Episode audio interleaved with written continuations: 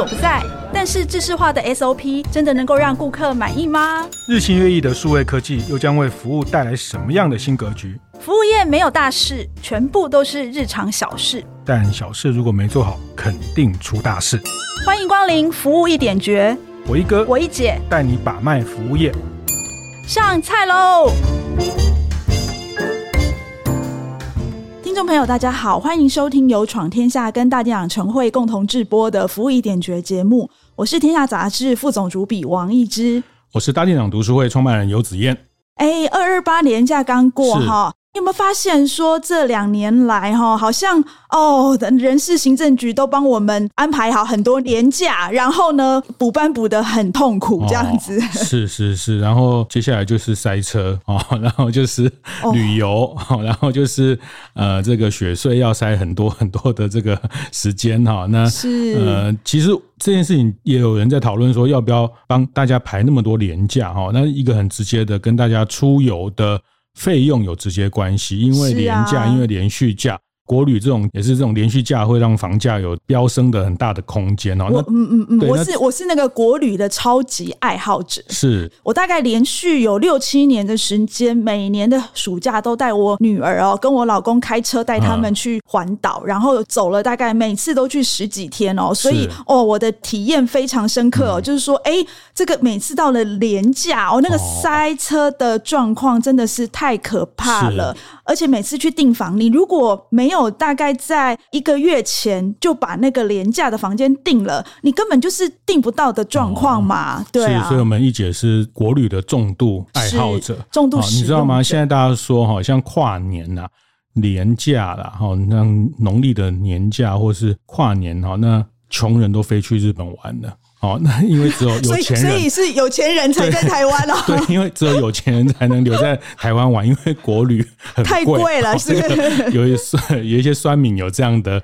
啊，乡民哦，不能讲人家酸民，对，不可以乡民有这样的看法哈，就是因为这个住房啊，动不动出去一家人哦，就是两个人一个房就一万多，三个人四个人两三万。那什么跨年住个三个晚上就喷了十万了哈，这个哦，我有看到，我有看到，有人说农历过年期间哦，跑去垦丁住哦。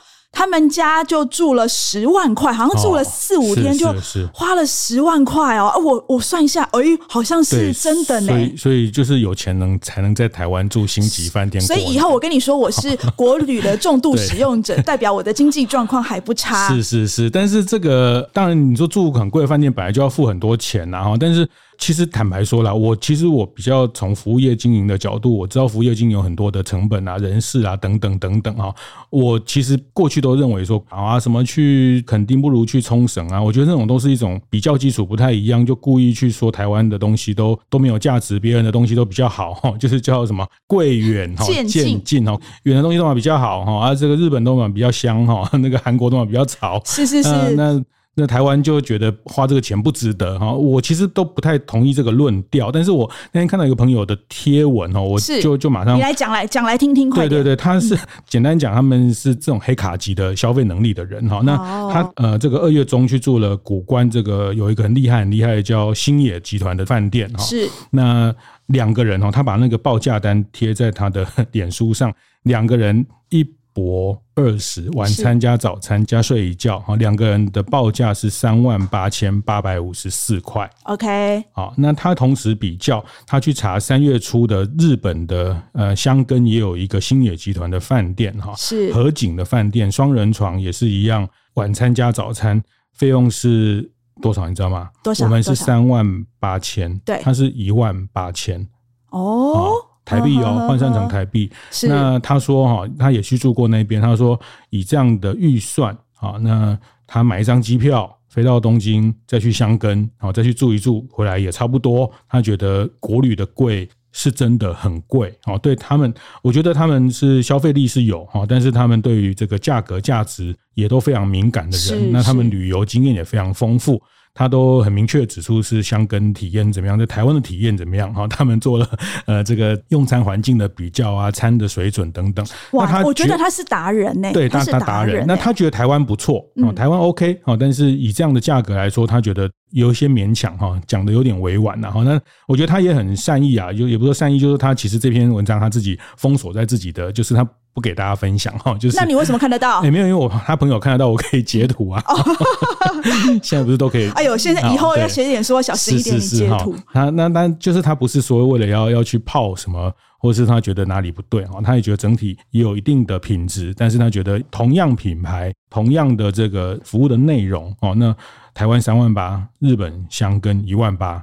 哦，那当然，这个这个我也要请教一集哈，因为你也是星野的达人哦。台湾其实最最早对星野有非常呃完整的理解，包括他们的经营的方式哈。那呃，你你看到这样的比较，你觉得这个比较下来，台湾真的贵这件事情？呃，以星野来说，我们把它讲的比较聚焦一些。是，你觉得你同意他这个比较吗？哎，老实说哈，第一个我。为了你这几天提出来的这个说法哈，我还是真的去查了一下哈，因为我就我的印象当中，应该不至于差的这么离谱哈。是你说坐个飞机去泡回来都还差不多这件事情，我就觉得有一点点奇怪。后来我去查了一下哦。哎，其实他说的那个借香根哈，其实他在星野集团里面，它是属于比较中阶的品牌。是呃，因为其实星野集团里面哈，它就跟所有的大的饭店集团一样，它有分级的。它最顶级的就是所谓的 Hoshinoya，呃，比如说清景泽啦，或者是台湾的古关啦，都是最顶级的。那再来呢，才会是界。然后再往下面走，是，所以他后来最近有开了一个品牌叫 OMO，就是比较也是比较给年轻人住的，相对就便宜很多。嗯嗯、那我去查了一下哈，就是古关 Hoshinoya 两个人两天哈两餐，为什么说两天呢？因为他不给人家住一个晚上的。对，好，他是如果用台币来算的话哈，它其实是呃六八九七六。这是用五月底的价格来算的。嗯、那日本的，如果我用同品牌的 Hoshinoya 轻井泽同时间，嗯哦、然后也是两天两个人，是，是它是七六九一五，嗯，就是台币哦，同样都是台币来算。所以，相同比较基准来看，嗯、台湾应该是没有比较贵啦。嗯嗯嗯嗯嗯。所以，当我觉得房价是是一个浮动啊，它有很多的因素哈。当然，当然，汇率的因素跟当然，现在日元也便宜很多，我必须这样说。但刚一姐讲，意思是说，星野就像大的集团，它的每个品牌的定位不一样。那那意思有点像说，在日本的。这个星野的 A、B、C 三种，那呃，用台湾的 A 的这个去比较日本的 B，, B 是是是，好像有这个味道。那如果把台湾的 A 跟日本的 A 来比，一样是星野最顶级的品牌来比，其实台湾也不见得比较贵。是的，那这个是从价格上定位上来看。但是像我这个朋友，他的 po 文，他上面是写说，他其实也住过那个界。是的箱根哈，但是他觉得以这样同样品牌的饭店的经验，他觉得住宿的品质跟价格远胜于他这次在台湾住的。那意思是说，从我这个朋友他主观的感受听起来，就是说他在日本住这个虽然是可能 B 等级的品牌，可是他觉得在台湾的 A 他也不见得比 B 厉害。他主观上的感受是这样哈。那所以这里面当然。每个人的旅游经验，每个人的看待的角度都不太一样。对，但我只是一直很好奇，疫情前其实这种论调就很多哈，但是疫情之后，我是有点意外，大家又重新在讲说啊，什么去冲绳 比垦丁划算，这种论调又又又回来了，我觉得有点鬼打墙。那就是说，到底台湾的国旅比较贵是一种错觉，还是一个 客观的现实？这 其实我本来很想过这一题，我来给大家投票哈。那我们可以给服务业的经营者，或是服务业从业人员来投，或是给一般人来投。就是说，这到底是一个错觉，还是一个真的贵？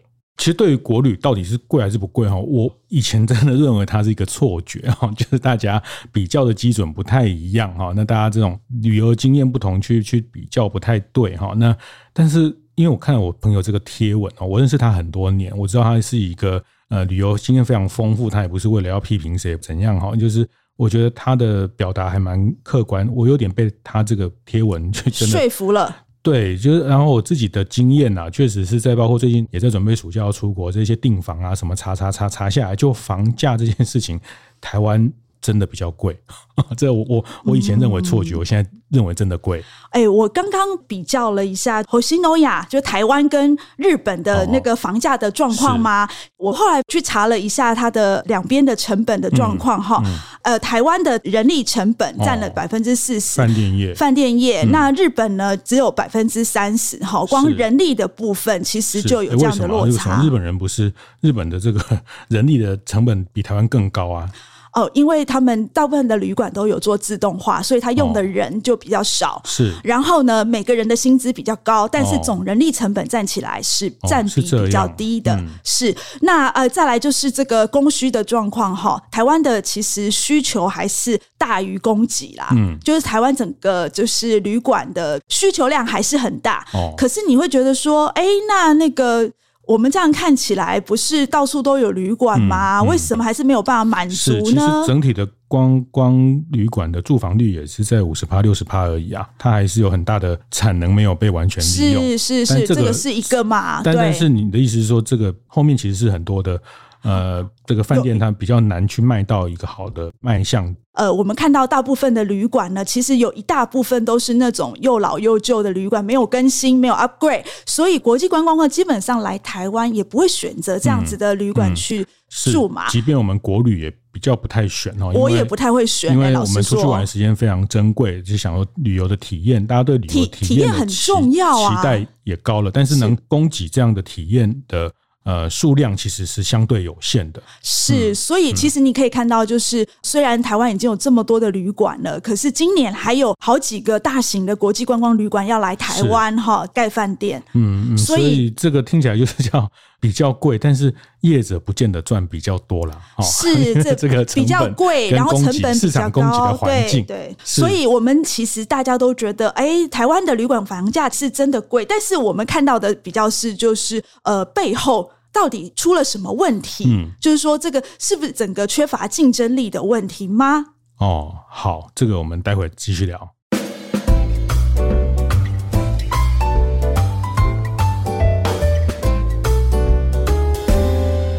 欢迎回到服务一点绝现场。今天我们谈的是国旅到底是贵还是错觉？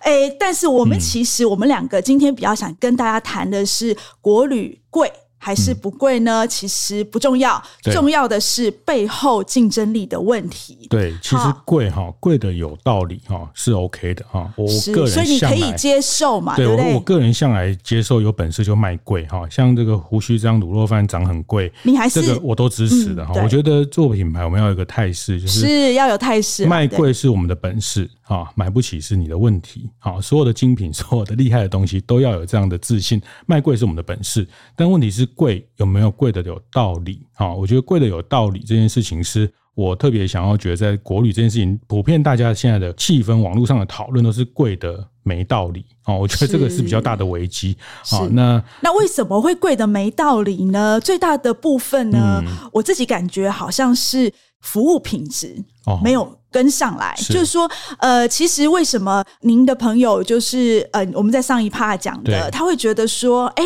那个日本星野集团的 B 级的品牌会赢过台湾的 A 级品牌？他个人的感受上是，是他个人的感受。嗯、那我觉得，其实这个服务品质上面啊，就是日本人其实还是比较重视款待啊。哦，我们讲的就是所谓款待，就是在服务上面呢，在每个细节，嗯，它其实是非常非常。在意的，是，然后他更在意客人的感受，嗯，就是说，当你有一丝丝就觉得，哎，表情有点变化的时候，他就会马上。给你另外一个建议，让你觉得说，哎，也许我可以这样做，给你另外一个选择。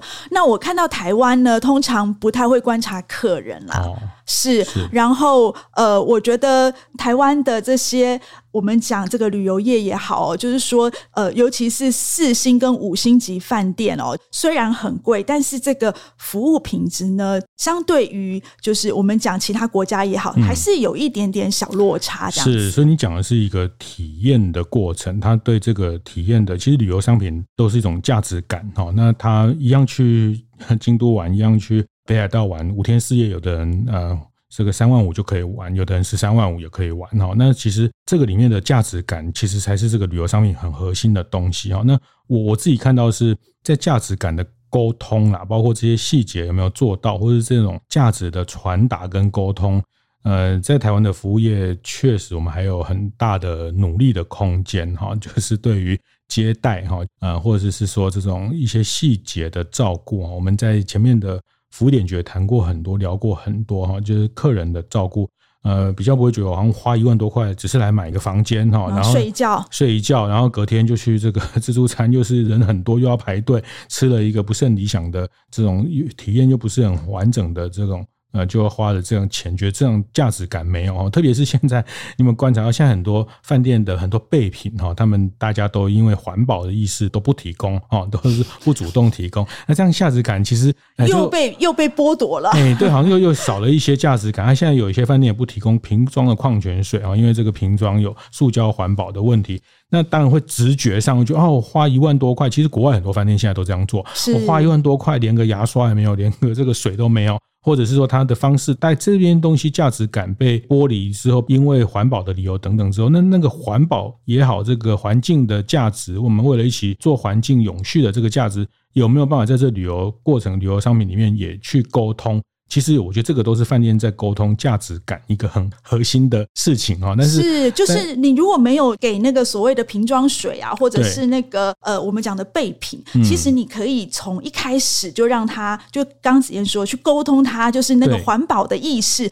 让他觉得哇，我其实这样子我没有用你的备品，没有用你的瓶装水，其实是一起在为环保贡献一份力量，要沟通这样子的价值感。是是，还有这个客人对于这个地方想要。认识的探索的这件事情，饭店可不可以去协助他探索饭店附近的生态啊？饭店附近的这些故事，或是在饭店这个作为一个地方的平台上去找到一些有乐趣的东西，好像。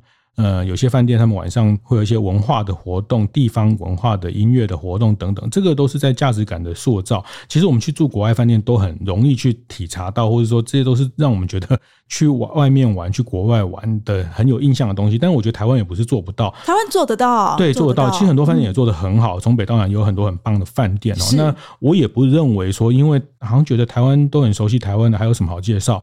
我觉得不是这样哈，我觉得 这个可以介绍东西太多了。欸、像像我如果去一个不是我住的地方，嗯、我最想要的就是说，你可不可以派一个人带我去吃这附近？哦，你知道，然后那个书上没有写的小吃。哦，哦，派一个人。哦，不是派一个人啦，就是加一部车，哦，这样 不是啦，是因为我们一姐驾到，哈，这个派一个人加一部车，不是这样，当然我会很开心啊。如果是我的话，没有啦，我的意思就是说，有空的在地人，在地向导，你可不可以带我去观光客不会去的地方？我觉得那种独特感，对，就是说会让人家有很棒的体验，就是。你知道我们现在去一个地方，你就要跟别人玩不一样的东西，所以就是去设计那个呃每一个客人的客制化行程，就是说不用到真的是每个都不一样，但是你要让客人觉得，哎，你有点。不一样是是来充实它的服务内容啦，哈，就是说不要觉得来这边只是呃好像是住宿舍，然后这个这个时间到了进去，然后吃饭吃完饭就走，但这里面的很多环节都可以去从这里面得到，觉得哎每一段的时间都有不一样的对这个地方新的认识哈。那这些服务内容的创新很烧脑哈，很烧气化。那有时候它也不是要靠很多人哦，其实这个我们前一趴。也提到，我觉得这很吊诡。日本人力成本高，但是他饭店的人力费用的占比确实比台湾低哦。啊但是体验又可以比台湾好，那是发生什么事？是见鬼了吗？就是哎、欸，其实我觉得他们很聪明的一点，嗯、他们把那种很 routine 的对，然后不用就是说机械式的机可以呃机器解决的事情呢，嗯、就让机器去解决。对，那你最贵的那个人，你要拿来做什么呢？是、嗯，就是跟客人接触。是是，这我们就服务客人，做饭店都知道，这叫接触点哈。他这些接触点里面要放大哪些接触点？他有一些高峰的经验，这个消费旅程的规划。那其实这个就是很细腻哦，就是说，就是一种体验设计啦。对对，那最后我们要用什么样的方式跟他道别，再跟他欢迎他再次来啊？怎么样有一个呃这种跟跟不同客人的连接？他是小孩的客群，他是带长辈来的客群，这种差异化都是在这种旅游的价值感可以去提升。坦白讲，我觉得台湾在这一块，除了几个真的高端的饭店很细腻的不断的在精进哦，还有中高端的还有很多。可以好好努力哈，那我觉得这个努力也不是说要真的要像这个这种星野这么厉害，我觉得没有办法一步登天。那就是说，这把服务内容去设计，那这个是我觉得在内容上的价值感啊，我还是强调贵的有道理，我个人哈，至少我个人我接受啊，我觉得贵的有道理，贵的有看到 想要提升的这种态度，我觉得呃，我们都希望服务业能卖贵，能让把这个赚到的更多的钱，所以我们就就不会是低薪的员工分享，跟他的品牌创新的投资哈，这个都要去投资等等。那所以我觉得贵的有道理这件事情，其实对，就像一姐讲的，服务体验这件事情是很核心的。是，但是我们刚刚有提到，就是说该给机械做的就给机械做。是，那可是我后来发现，其实台湾的旅馆业在自动化的这一块，哈、嗯，呃，稍嫌薄弱一点点啦。嗯嗯、就是说，旅馆业大部分还是一个高人力，就是用很多人力的地方。是，这个人力成本，难怪会比人家高一点，这样子。嗯，这、嗯、是它贵的成因呐，哈。这个我觉得我们要进一步去剖析。嗯、是，所以其实我觉得政府在补助这个整个产业，就是说希望能够提高产业竞争力这一块哈。其实我倒觉得它可以把这个方向稍微转一下哈。旅馆的就是数位化转型，可以在这个部分多用点力道哦。就是说有一些。不用人的地方，你真的想办法要让机器帮你去做那些很笨重的事情，嗯，然后很 routine 的事情，嗯，就不要用我们那个很贵的人来做。哦，是是是，因为这个。